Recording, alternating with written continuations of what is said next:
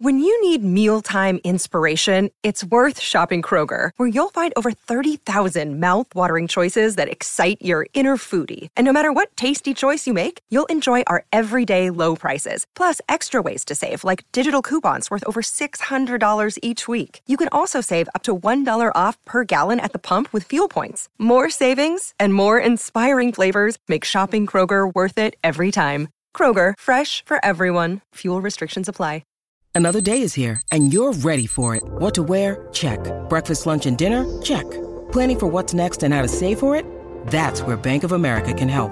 For your financial to-dos, Bank of America has experts ready to help get you closer to your goals. Get started at one of our local financial centers or 24-7 in our mobile banking app. Find a location near you at bankofamerica.com slash talk to us. What would you like the power to do? Mobile banking requires downloading the app and is only available for select devices. Message and data rates may apply. Bank of America and a member FDIC.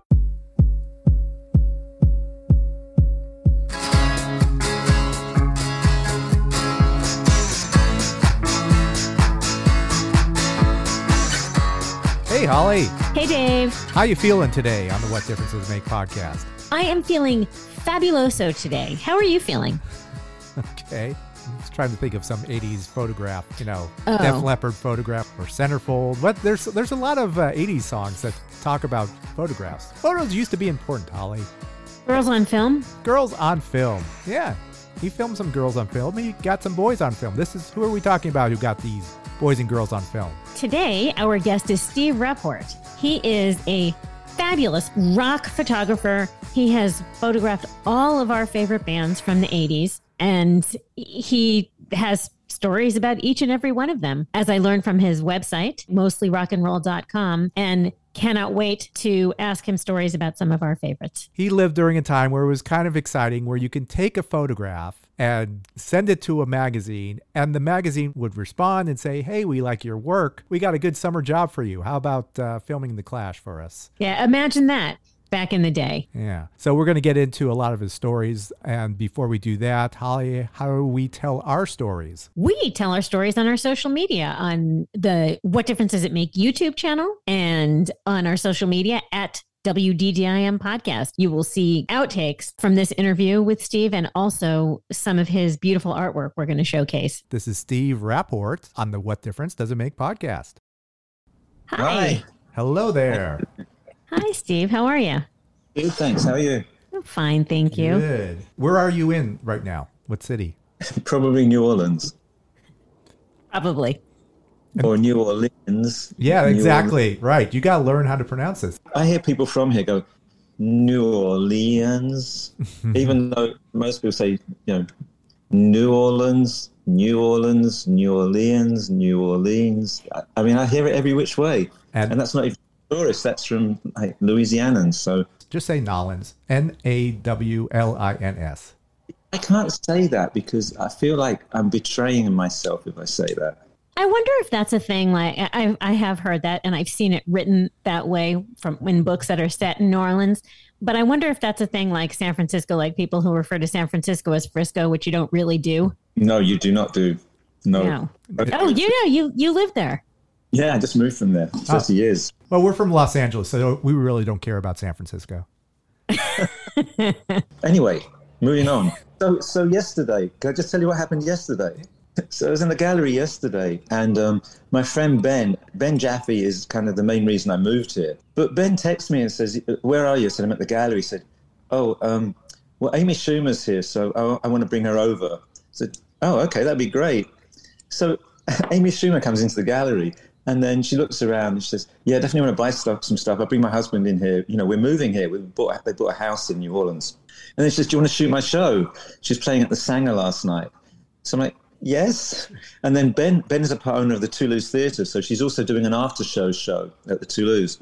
So I end up taking pictures of Amy at the Sanger, being on stage with her at the end to get that shot of her walking off stage. Did some pictures in the dressing room beforehand, and um, got some pictures of her at the Uh, at the Toulouse. And I just can't believe that my life has turned out like this. I looked her up on Instagram afterwards to see, you know, just to follow her, and I thought, oh, she's got twelve thousand followers. That's that's that's that's the same as me. And then I reread it, and it said twelve point one million. Yeah, yeah. I thought, that, That's a small country. I love her. I can see how that would be a thrill of a lifetime. And I would be pinching myself. You know, I just posted uh, literally uh, at, at 11.59 I was just about to go into this Zoom and I just finished posting an Instagram post saying, you know, in New Orleans, you have to expect the unexpected for that moment that Amy Schumer comes into your gallery and then says, do you want to shoot my show tonight? And suddenly, you know, your day completely changes, your night completely changes. I'm busy tonight. Sorry, I wish I could. I was thinking of saying that. I was actually going to go to this jazz thing that I go to on a Thursday night, but um, I managed not to say that out loud. Okay, so when you went to the show, obviously you're focused on what you're doing, but were you able to listen to her at all, or did you? Yeah, was it, it just when I was shooting the actual show? It seriously, it was a bit hard to shoot while you're laughing because you, you know, you got to keep the camera still, and um, I'm trying to be unobtrusive as well. So that's a pretty funny experience. Did you give her access to the photos, or what, what happens during shows like this? Like when it's just kind of an impromptu thing? Do you send her all the photos, or are these your property now? And, Well, and you know, That's a good question because we just left it at that. Amy said, Do you want to come and shoot the show? I said, Yes. And then her assistant, Elsie, she said, Let me put you in touch with this person who's going to pay you. I'm like, Oh, we didn't discuss payment or anything. She just said, Do you want to shoot the pictures? And I said, Yes. And um, I got fairly unprecedented for me access, you know, quick shots in the dressing room. I got feedback today that she thought it was the nicest portrait she's ever had taken of her. That wasn't from that was from my friend Ben, who's who's good friends with Amy. He's the one who introduced us. So, you know, I'm a bit speechless about the whole thing, really. yeah, going to go on the road with Amy. Nice. Yeah, I, I guess being speechless on a podcast is not the way to go. So I'll, I'll that's payment enough, right? That's the best portrait of me ever. Um, I, I don't think that pays the rent. I don't know. Yeah, we haven't. It's funny that we just haven't discussed. It was very, it's very loose, and that's my life right now. It's just, I just shoot. I just like shooting, and I'm and I'm old, so you know, I don't really need. I'm not hustling for money. It, it's nice. It's really liberating. Okay, you're you're leading into it. So what we read, you were photographing these artists, and then you dropped out of photography and you became a, a taekwondo martial arts instructor, but without explaining how you get there. Do you know there's that Monty Python sketch where a guy is a chartered accountant and he wants to be a lion tamer and he's going to career advice and says, I want to be a lion tamer. I want to be out there taming lions. And he says, Do you not think you should take it in steps and maybe maybe via banking, let's say banking? So I just I didn't really do it via banking. I just went from actually I went from photographer to web developer to managing web developers and then teaching martial arts in the evenings and then when I got laid off from my second dot com job, or uh, got laid off for the second time from a dot com job, I bought the school that I'd been teaching taekwondo and kickboxing at. And I did that for 20 years. And then I was known as this, you know, I had these pictures for several years. I had these pictures in the stairwell at my gym of, you know, David Bowie and Prince. And no one really knew exactly what to make of it. Like, oh, I guess he likes music. And I play music, you know, during the classes. But I'm not sure too many people put together for a long time that, you know, that was my career. Some people did. I was saying this morning, I went to an exercise class this morning at my local gym, and um, we were talking about David Bowie. And I said there was a, there was a kickboxing class. You know, we had these stretching bars in the in the upstairs gym. We're doing our warm ups, and then I told the class, "Go and stand by the wall." As I said that, David Bowie was singing, "Standing by the wall," and I said, "Did you hear that? That's amazing." And you know, in New Orleans, that happens pretty much at least once a day. Ghosts or what, uh, or just uh, unexplained occurrences? So yesterday, I was in the gallery yesterday, and this bloke comes in, and I was playing uh, "Songs to Sing and by Echo and the Bunnymen," one of my favorite bands. This bloke comes in, and he's looking through some note cards, and I look over, and he's singing the words. Oh, you're singing along with Echo and the Bunnymen. That's amazing. And then he pulls up his sleeve, and he's got lyrics from The Promise tattooed on his arm. And I just literally, like five minutes before the first track on the album is The Promise. And he didn't hear the music and come in. He was walking down St. Peter Street. He saw the gallery, came in, is looking through, and I have an Echo and the Bunnymen book, and he's got a, a Bunnymen tattoo. I mean, I, I don't know what the odds are. It's not London. It's not, you know, Liverpool. It's it's New Orleans, and he just he's a Bunnymen fan. So we had we had a lot of bunny conversations, and it was very bunny. But that sort of thing, that sort of, I, I say it's magic. I say there's just magic in the streets in, in New Orleans. It's it's incredible. Story of how I came to, you know, how I met Ben and, and how I came to move to New Orleans and how it was a confluence. It, it's Ben Jaffe and uh, and Joe Strummer that got me, and the Clash that got me to New Orleans. Last December, I got a phone call. And this was weird because it was someone who found me on Instagram, found my phone number on Instagram, and called me to order a print which that's the only time that's ever happened, I think. And he said, "Hi, my name's Ben. You know, uh, I was interested in one of your limited edition, very limited edition, 16 by 20 contact sheet prints. That's a print of a scanned contact sheet of the Clash gig from the Lyceum in 1981, October the 18th, 1981. Uh, they did seven nights at the Lyceum. This was the first night. So he said, uh, "My name's Ben," and then it turns out he lives in New Orleans. So, like, oh, that's that's great. I said I'm actually coming out in March. I bought tickets ages ago to see Poguetry. So Poguetry or Poguetry in Motion is Spider Stacy and Cait O'Riordan, otherwise known as Rocky O'Riordan, who were in the Pogues. Loved the Pogues. Took pictures of them back in the 80s. Spider and Louise Stacy live in New Orleans. And Louise, we were in touch because she entered one of my competitions for a, a giveaway of a Paul Weller print. She didn't win it. So we were in contact. So I thought, oh, Poguetry is playing in New Orleans at Tipitina's, and it was, you know, coming out of COVID. I thought that's going to be my first trip. I haven't been to New Orleans since 1984 when I worked on Spandau Ballet's I'll Fly For You video. So I told Ben, I'm coming out to see Poguetry, and it's actually Poguetry, it's Spider and Cait with Lost Bayou Ramblers, who are a local, I think they're actually from Lafayette.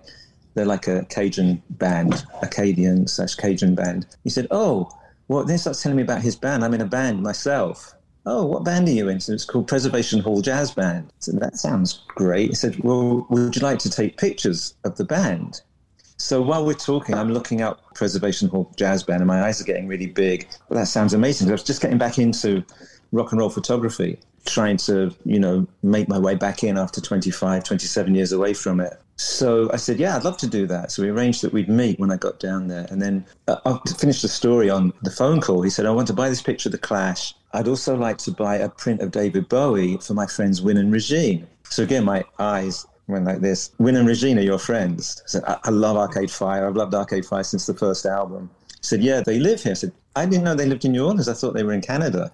So no, they've been here for a few years. I said, wonderful. So well, he did. He did. We finished the conversation because after an hour, Ben said, "I'm sorry, I have to go," and he just hung up. And things like that happen, and they're like, "I didn't close the sale. They didn't buy the print. That was really weird." Uh, it's a great conversation. You know, when you when you meet someone, and you just like connect immediately, and we just chatted for ages about music. So I didn't hear from him for two days, and then he called me back. And in the meantime, I look up Preservation Hall, Preservation Hall Jazz Band, Arcade Fire, Win and Regine, and it turns out that Arcade Fire and Ben Jaffe went to Haiti. They did this whole fundraising thing. You know, Arcade Fire have a lot to do with Haiti. Paul Beaubrun is in the band. He's from Haiti.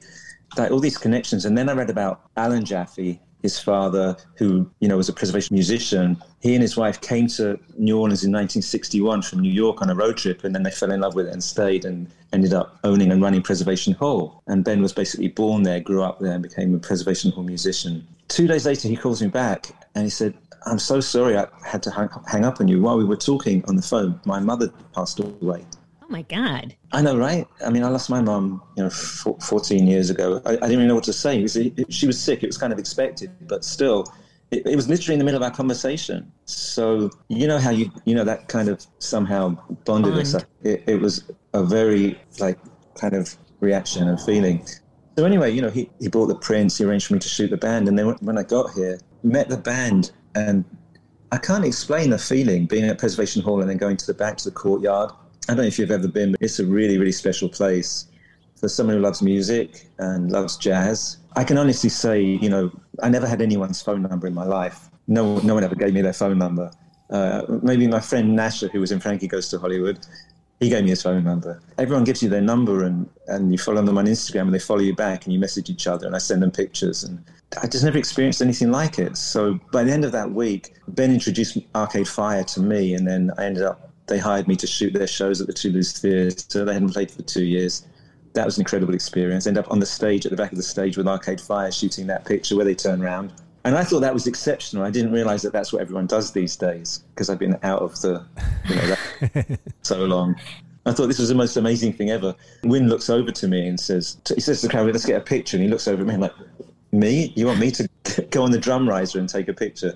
Yeah, apparently that's what they do now. Yeah, by the end of that week, I ended up staying longer. I was supposed to be there for four days. I extended my trip so that I could hang out with Preservation Hall Jazz Band. They had a bunch of, of events over the weekend, keep shooting them. And then Arcade Fire shows were Sunday and Monday, and they hired me to do that. And by Tuesday, when I went home, I decided to move here. Called my realtor. She came over on the Thursday, put the house on the market on the Sunday, sold the house on the Thursday, came back about two weeks later, met a realtor on the Thursday morning to go and look at places, found this place, made an offer on the Friday, had it accepted on the Sunday, and came back again for the second weekend of Jazz Fest and stayed in my new house, sleeping on the floor, and then moved here at the end of May. We are talking with mostly rock and roll photographer Steve Rapport, but we need to take five. Actually, not even five, less than that. We will be right back. Hello, Pantheon podcast listeners. Christian Swain here to tell you more about my experience with Raycon earbuds. Our family now has three pairs of Raycon earbuds around the house, and my wife just grabbed a pair of the Headphone Pros to replace some headphones from a company that was double the price. And yes, she loves them. Now, if you haven't pulled the trigger on a pair of Raycons, or even if you have, but you're in the market for another pair because they're just that good, well, now is the time to check them out because they just launched their upgraded model of the best selling everyday earbuds. With Raycon's upgraded everyday earbuds, now you also get active noise cancellation, ergonomic design, and multi point connectivity that lets you pair with two devices at once. New quick charge function, three customizable sound styles, plus awareness mode. Available in a variety of vibrant new colors to complement any and all skin tones. I even have a pair of earbuds in a cool green color. I have tried just about every earbud known to humankind, and these Raycons are fantastic. Seriously, if you've been wanting to check out Raycons, there truly is no better time. You're going to ask yourself why you didn't check them out sooner, and Raycon offers a 30 day happiness guarantee. So, what are you waiting for? Go to buyraycon.com slash Pantheon today to get 20% off your Raycon order, plus free shipping. That's right, you'll get 20% off and free shipping at buyraycon.com slash Pantheon. Buyraycon.com slash Pantheon.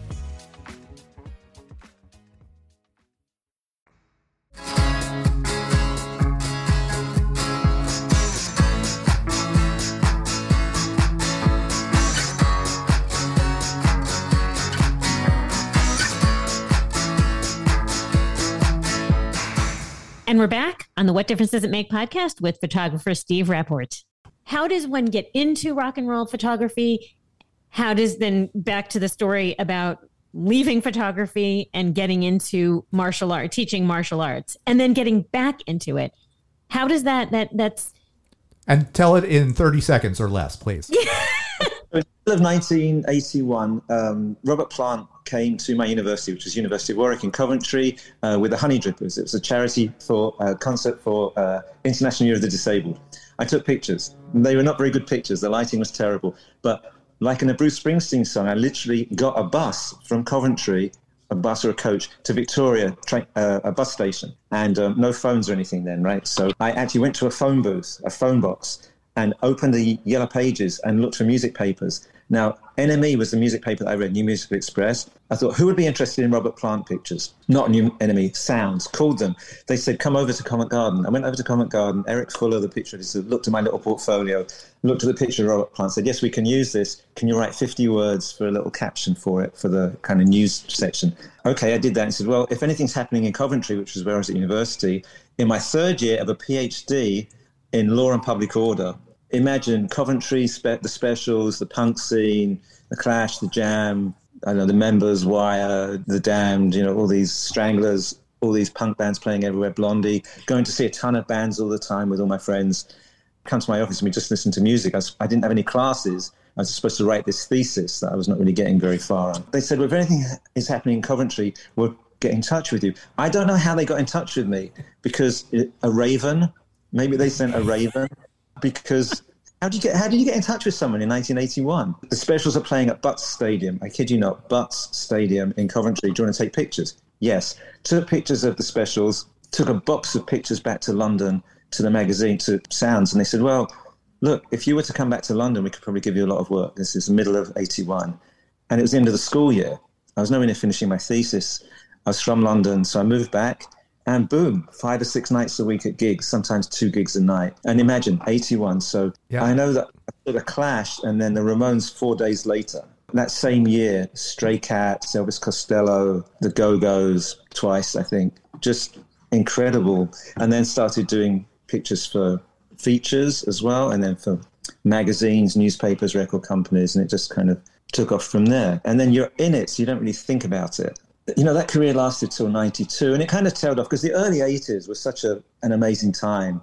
81 through 85, 86 for me was just, you know, the Style Council, Echo and the Bunnymen, just these fantastic bands that I loved. I went on the road with Red Wedge, which was a, a left the left wing political group that Billy Bragg and Paul Weller organised. So I got to ride the ride a bus with, with you know the Style Council and Billy Bragg and the Communards and, and Johnny Marr and uh, Lloyd Cole was there and some of Madness came along and Gary Kemp from Spandau Ballet. It was just it was incredible. And then I started working on. I got hired to shoot a lot of stills on videos. So starting with ABC's Poison Arrow, which was directed by Julien Temple, that was kind of a mind blowing experience. It was very visual because it was Julien Temple, and I did a really good job on that. That was just for a magazine, and then record companies started hiring me. So a lot of Tim Pope videos, The Creatures, The Style Council, Soft Cell, Pretenders, The Cure, and then I did worked on Seven Eurythmics video, and I was the only one who was really doing that as a really important part of their career. So I worked on maybe 200 videos that you will, over here would have seen on MTV. American photographers covering videos would just do like behind the scenes with the camera crew, and I thought they were horrible pictures. And they just used flash, and I, I thought it was like um, my job was to be like a Hollywood film photographer, you know, movie set photographer doing Hollywood portraits.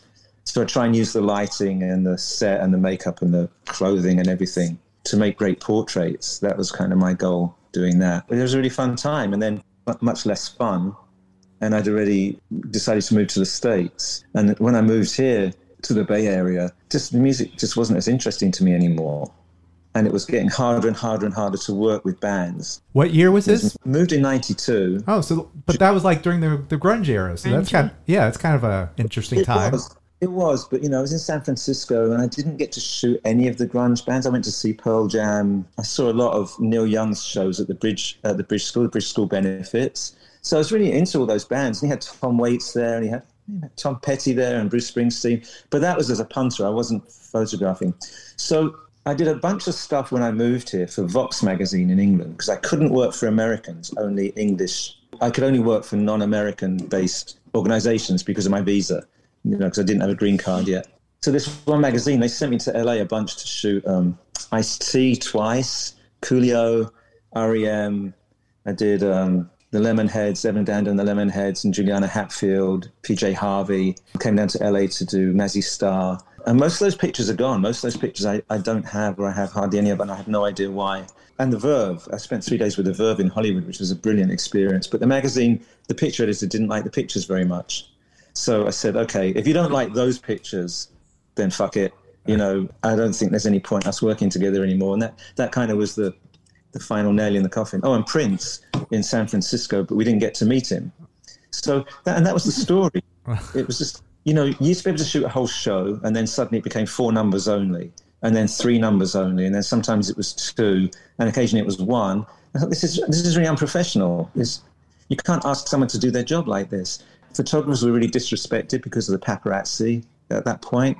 They gave us all a really bad name. I wasn't as much into the music, although, like you said, there was grunge, and there, I loved Counting Crows when I moved to San Francisco. The final nail in the coffin was REM. They were playing at the Shoreline Amphitheater, which is about a 50 mile drive or 40 mile drive from San Francisco. But Thursday night, you know, it's two hours in the car. And um, we got one number. And this was for Vox. It was for a big feature. They sent a journalist over from England, I think.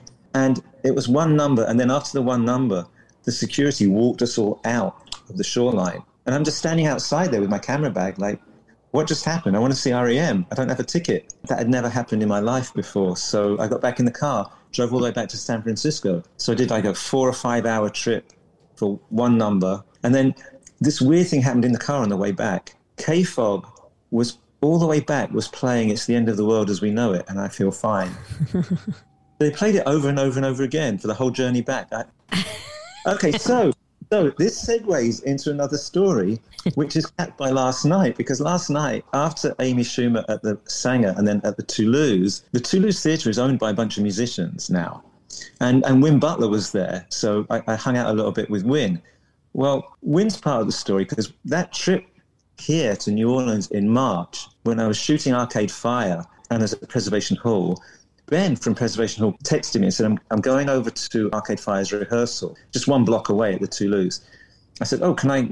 Will I be able to come over?" He said, "Let me let me go over there and find out." So he goes over there and he texts me and he says, "Well, they're just finishing the rehearsal, but why don't you come over?" So I went over and I'm standing at the back. It's like ten people there in this theatre, and then they finish their soundcheck and they just start playing again, and they play. Guess what? They play all the way through. End of the world as we know it, and I feel fine. And anyway, so we might as well just you know, fuck it, just do what you want to. Sell your house and move to New Orleans. Move to New Orleans. Yeah. yeah.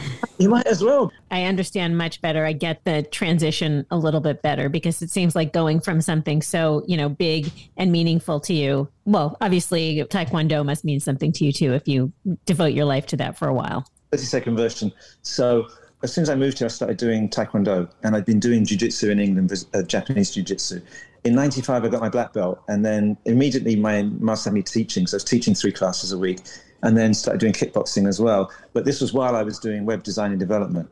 And then in 92 like i said i got laid off.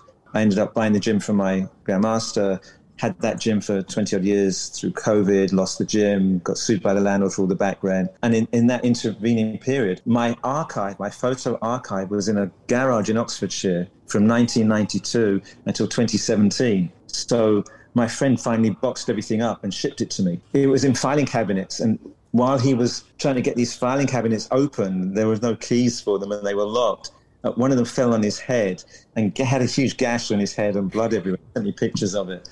So that was the legacy of my archive. Tons is missing, but he did send me, you know, six filing cabinets full of, or four, four filing cabinets worth of material. And I started scanning it. And this is literally only what is it now, coming up for five years ago. But here's the interesting thing you don't go back through your archive. Maybe if you have a retrospective, if you're doing a book, and a lot of my contemporaries, they kept doing photography that whole time, but I think it's true for them as well. Now we're all older and started going back through our archives. You're like, holy shit. You know, you go and see a band and we'll say The Clash you go through the you process your film you make your contact sheets you look through them with an eyeglass you mark up the best ones and you print maybe three four five six of them. And then you know you take those to the magazine or the paper and then you've got your next job. And then time goes by and you never go back to it. And i started going through these negatives and these these contact sheets thinking holy shit i, I had no idea i'd taken this picture of freddie mercury in black and white where he's like mama you know or the picture of joe strummer with his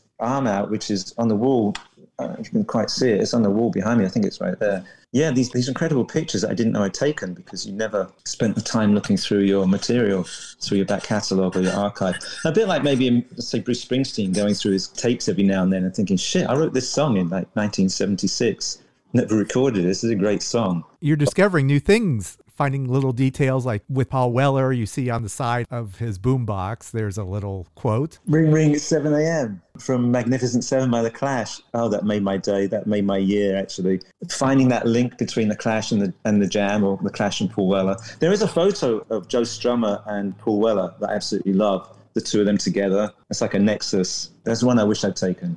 All right. So the te- I always ask the the Tears for Fears quote is uh, kick out the style, bring back the jam. Which who were you? Were you team jam or team style? Both. These days, I listen to the Style Council a lot more than I listen to the Jam. I think they were way ahead of their time. But I love the Jam. I used to go and see them a ton. I, used to see the Jam and the Clash a ton. Every opportunity. 77 78 79 80 81 before i was a photographer when i would smuggle my camera in as a student and when i was a professional as well. I'm very kind of fortunate in that regard but i, I really did love the Style Council. I love paul weller and i still do. Love joe strummer and i still do. You know when i go back through the archives it's a privilege to have been at, at all those events. I, even Style Council were at live aid but i think most people forget that. They were either the first band or one of the first bands on a live aid. Okay, so I had a couple questions.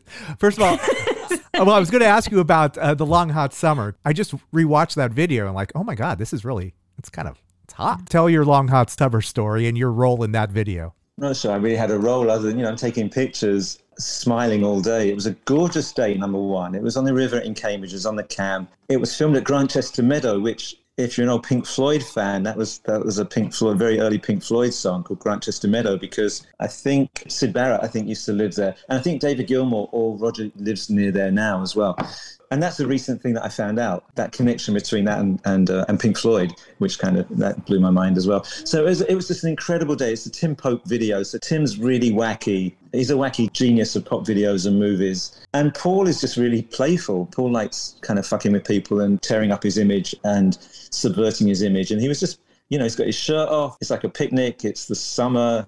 It's a beautiful day. They're by the river. They're on on boats and Paul and Mick are just like stroking each other's head, and everyone's laughing, and and it became this whole thing. It became this whole oh, is Paul gay? I, I don't think yeah. Paul cares whether gay or not. You know, he's just stroking Mick's head while not wearing a shirt.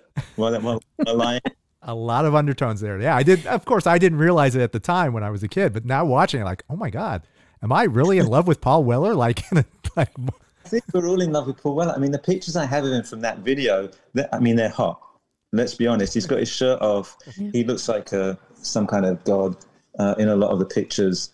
The smoking doesn't turn me on, but he looks cool when he's smoking as well. And it's just Paul, you know. It's funny because I have the most amazing pictures, I think, of Paul Weller. And I spent a ton of time with him, but I didn't feel like I ever really got to know him. Not like, say, Billy Bragg. But I think it's just Paul. I think Paul's pretty shy and um, he has a lot of opinions, a lot of great opinions, actually. But I never felt like we were necessarily mates, even though you know I worked to get I worked with him a lot, and I kind of wish I'd worked with him more over the years, over the late, later years. But I got to take pictures of him again in May back in England. I didn't get to meet him this time, but that was pretty special. This year, we've been following the year 1985. That seems to be a good year for you, but it's also the year of Live Aid. So tell me, were you in London? Were you in Philly? Or wh- where, where were you? What so this is 1981. This is the start of my career. This is 1992. 81, 82, 83, 84, 85. Whoa! Oh, 86, 88, 89, until it's gone off screen. I, I, was kind of on top of the world in 85. You know, did that great shot of Annie Lennox at the Churchill Hotel, David Bowie's Loving the Alien, single sleeve. When I look back at the 85 stuff, Tina Turner, I think, was in 85 in the studio, um, Live Aid.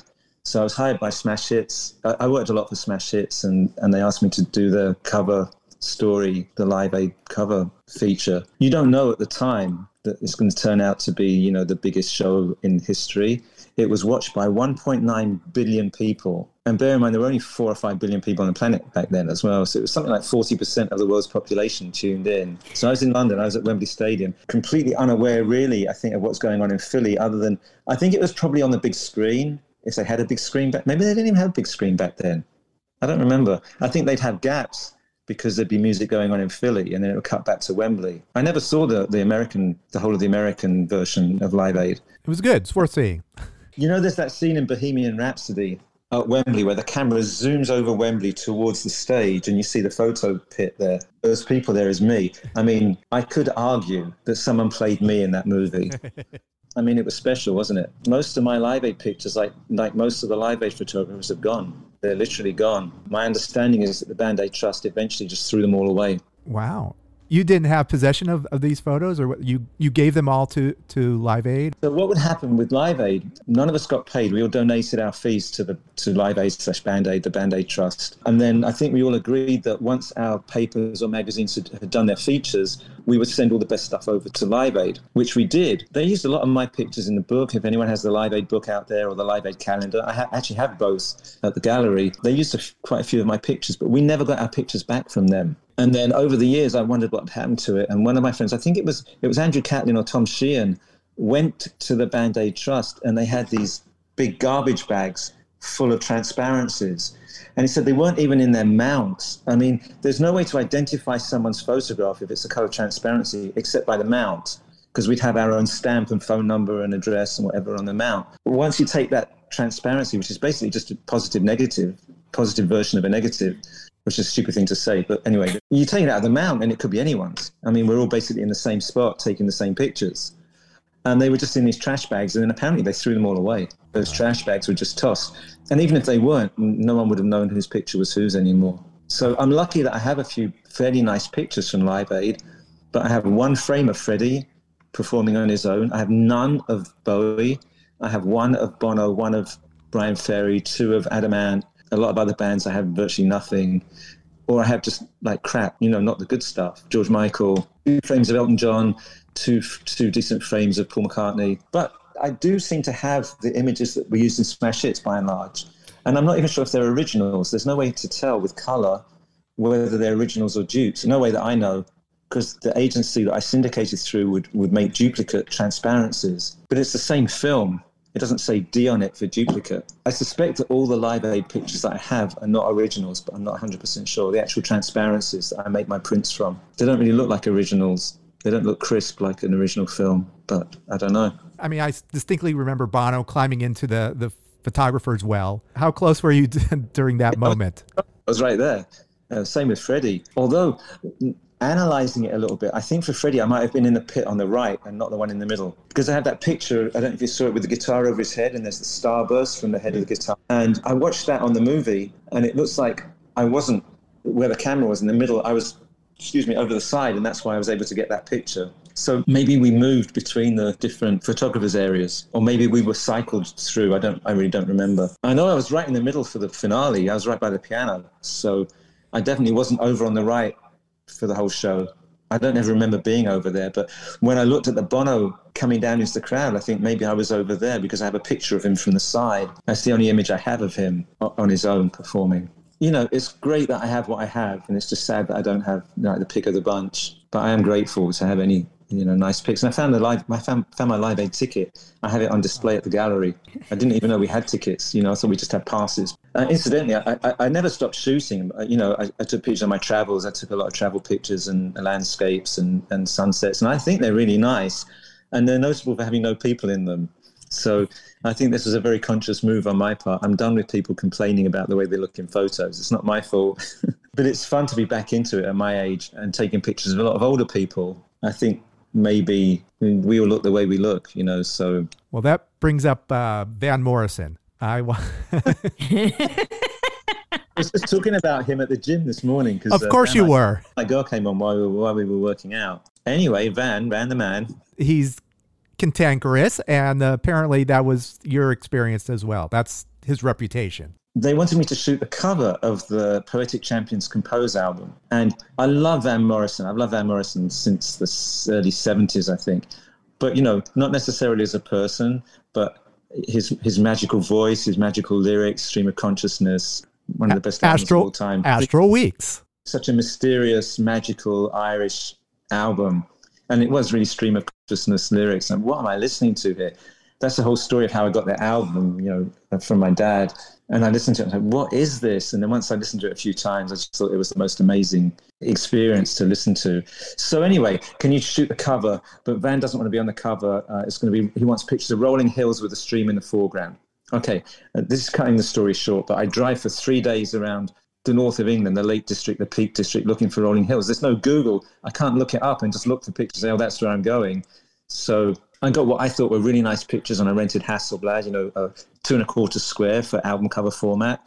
And um, word came back from Van he didn't like the pictures. Now, one of the first thing I'd said at the meetings, which Van didn't attend, was, well, why don't, why don't I do it in Ireland?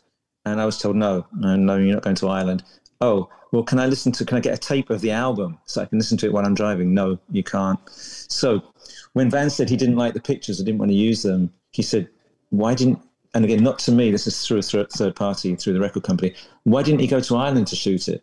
So I did, you know, face palm emoji. yeah, I wish I'd said that. Uh, and it, it looks like he didn't even listen to the album. Like the pictures don't match with the music. Okay. Yeah, I wish I'd asked for a tape of the album so I could have listened to it while I was shooting the pictures.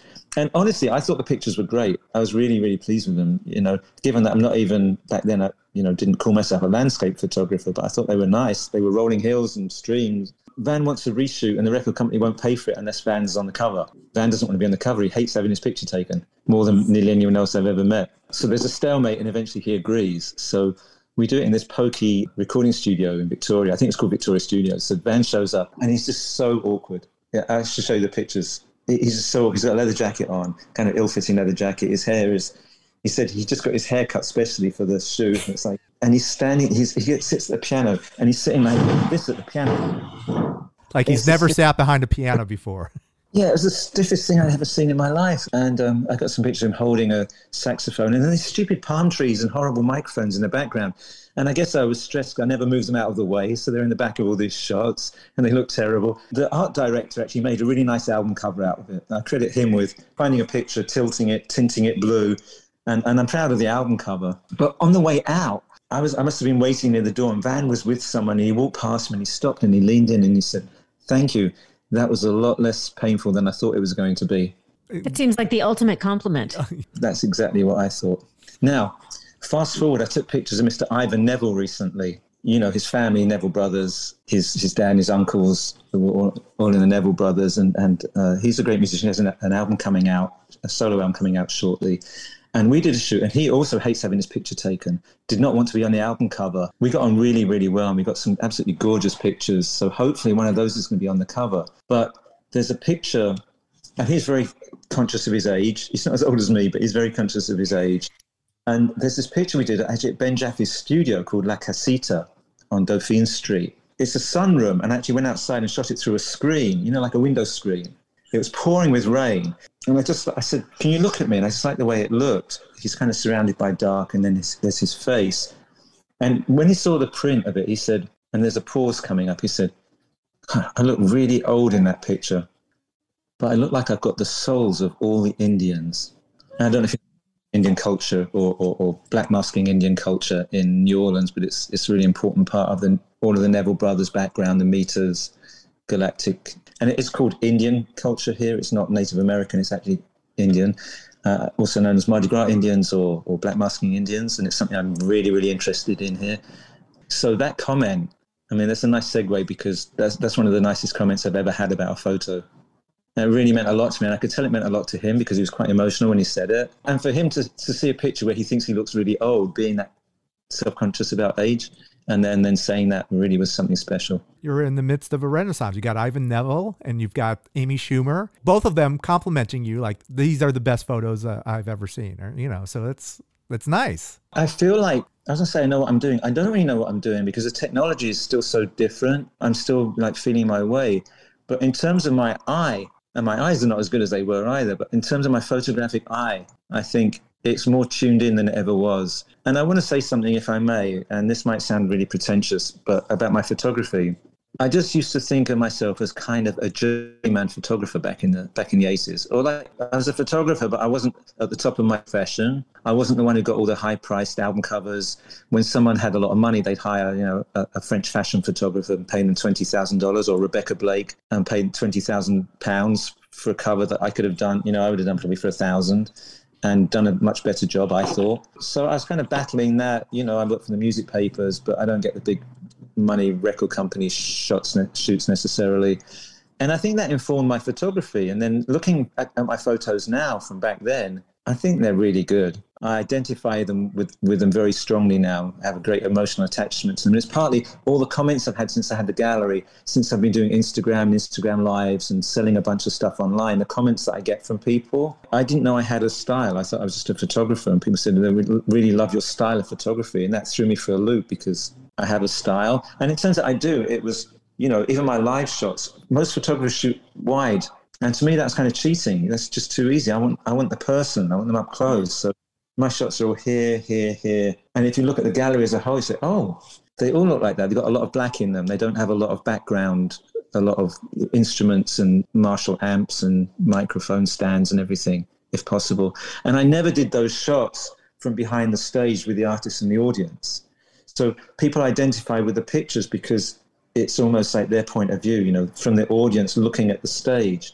And all those great pictures, if you watch the, the icon documentaries on rock photography, all those iconic pictures, Freddie Mercury leaning backwards, Wembley with 80,000 people, David Bowie, Milton Keynes, Bowl with, from the stage with the bowl full of audience. That's not your experience if you went to that show, right? You're looking at the stage, you're looking at the artist. So to sum up, I was born in 1956, and that's the same year that Charles and Ray Eames designed the, the lounge chair and ottoman, 670, 671. It's the same year that Eero Saarinen designed the Gateway to the West in St. Louis. and the tulip chairs, the tulip chair and table.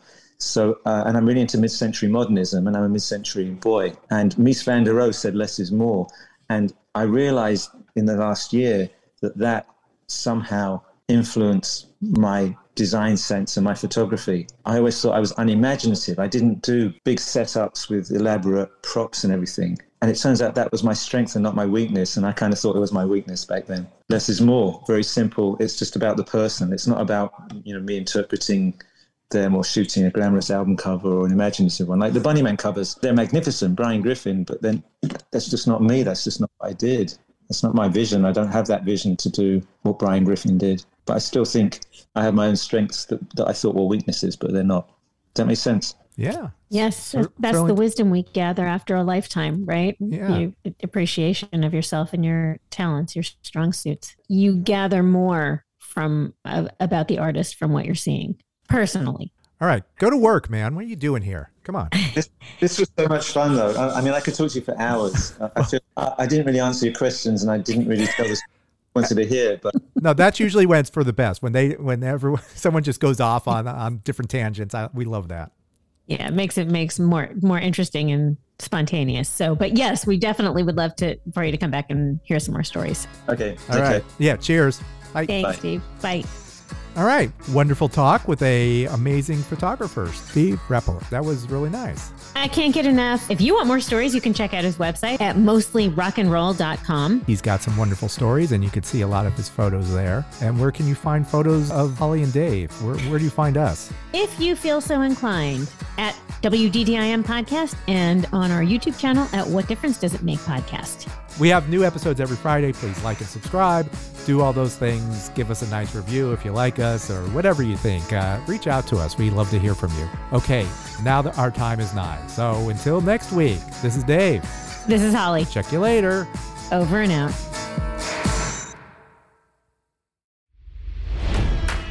It's NFL draft season, and that means it's time to start thinking about fantasy football. FantasyPoints.com features industry leading experts and prognosticators using proprietary hand charted data to help you score more fantasy points. FantasyPoints.com is the place to go for whatever kind of fantasy football you play. Whether you play fantasy football, daily fantasy sports, or do a little bit of everything, Fantasy Points has the meticulously researched content to guide you to victory. And why wait for the fall? Fantasy Points also covers the new spring football league, the UFL. Join the guru, John Hansen, Scott Barrett, Joe Dolan, and other massive names in the fantasy football universe with an exclusive offer. Use code Pantheon for 15% off any fantasy points package, including the all in package, with access to every article, tool, and data nugget that Fantasy Points has to offer. That's fantasypoints.com and code Pantheon for 15% off at Fantasy Points. Fantasypoints.com. Code Pantheon. Score more fantasy points.